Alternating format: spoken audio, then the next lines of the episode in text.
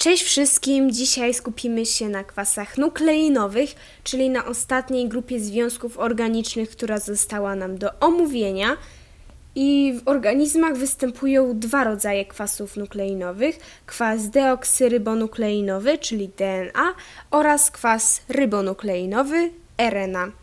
Ich ilość w organizmie jest niewielka, bo wynosi około procenta suchej masy, jednak mają ogromne znaczenie, gdyż warunkują procesy dziedziczności. W ich cząsteczkach jest zapisana informacja genetyczna o cechach i właściwościach organizmu. Są polimerami zbudowanymi z monomerów, które nazywamy nukleotydami. I jeżeli chodzi o budowę nukleotydów, to w ich skład wchodzi pięć pierwiastków chemicznych – węgiel, wodór, tlen, azot i fosfor, czyli prawie wszystkie pierwiastki biogenne. I każdy nukleotyd jest zbudowany z trzech części. I pierwszą częścią jest zasada azotowa, która dzieli się na dwie grupy: na purynowe, czyli dwupierścieniowe, i do nich zaliczamy adeninę i guaninę, i na grupę pirimidynową, i do niej zaliczamy cytozynę, tyminę i uracyl. W DNA są adenina, guanina, cytozyna i tymina, natomiast w RNA zamiast tyminy jest uracyl i widziałam właśnie takie biologiczne memy, że e, tyminie jest bardzo smutno, że ją zastąpiono uracylem. Drugim elementem nukleotydu jest pentoza, czyli pięciowęglowy cukier.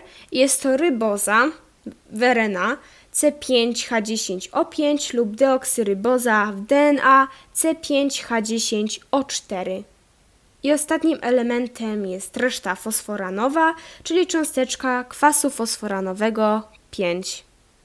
Pomiędzy zasadą azotową i cukrem występuje wiązanie N-glikozydowe, a pomiędzy cukrem i resztą kwasu fosforowego wiązanie fosfodiestrowe, jest to odmiana wiązania estrowego z udziałem kwasu fosforowego i dwóch grup hydroksylowych. W polinukleotydzie, czyli na przykład w DNA, wiązanie to łączy dwa nukleotydy. RNA składa się z jednego łańcucha polinukleotydowego, zaś DNA składa się z dwóch łańcuchów polinukleotydowych, które połączone są ze sobą zasadami azotowymi. Oba łańcuchy są komplementarne, to znaczy, że adenina łączy się z tyminą i odwrotnie, a cytozyna z guaniną i również odwrotnie. Pomiędzy tymi zasadami tworzą się słabe wiązania wodorowe. I ale te wiązania utrzymują strukturę przestrzenną DNA. Adenina z tyminą łączą się podwójnym wiązaniem, natomiast cytozyna z guaniną potrójnym. I ja sobie to skojarzyłam tak, że adenina zawsze łączy się z tyminą, ponieważ razem dają wyraz tata, a cytozyna i guanina mają prawie że ten sam kształt liter. Im dłuższe DNA, tym bardziej rozwinięty jest organizm. I oba łańcuchy skręcają się spiralnie w prawą stronę, tworząc strukturę zwaną helisą bądź podwójną spiralą czy alfa-helisą. Cząsteczka DNA ulega replikacji, czyli powieleniu. W procesie tym bierze udział wiele enzymów, m.in. endonukleazy, które powodują rozerwanie wiązań wodorowych. Powstałe w ten sposób wolne łańcuchy polinukleotydowe przy udziale enzymu dobudowują komplementarnie brakujące nukleotydy łańcucha dopełniającego i w wyniku tego procesu powstają dwie cząsteczki DNA z jednej. Replikacja zachodzi przed każdym podziałem komórkowym. I jeżeli chodzi o funkcję DNA, to jest ono źródłem informacji genetycznej, steruje syntezą białek i warunkuje istotę dziedziczenia, o czym wspominałam już na początku.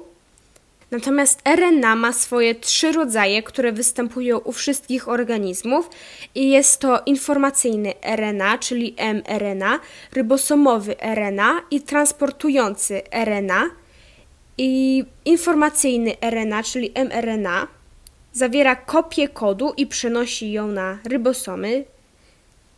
rRNA, czyli rybosomowy RNA, bierze udział w biosyntezie białka, bo wiadomo, jest składnikiem rybosomów, a tRNA, czyli ten transportujący, transportuje aminokwasy do rybosomów. Wszystkie te rodzaje RNA uczestniczą w procesie odczytywania informacji genetycznej, który prowadzi do biosyntezy białek. Jeżeli chodzi o zadania, to znalazłam takie łatwe zadanie z matury z czerwca 2018 roku. Um, poziom rozszerzony, formuła 2007. Trzeba było napisać monomery i polimery kwasów nukleinowych i typ wiązania łączącego monomery. I taka szybka powtórka, bo o tym już mówiłam, że monomerem kwasów nukleinowych są nukleotydy, ich polimerami są polinukleotydy, a typ wiązania łączącego monomery to fosfodiestrowe. I niestety są to już wszystkie zadania, jakie udało mi się znaleźć, jeżeli chodzi o kwasy nukleinowe. Część z tych zadań była związana z komórką bądź z genetyką, a nie chcę tutaj na razie o tym wspominać, jeżeli tego nie omawiałam.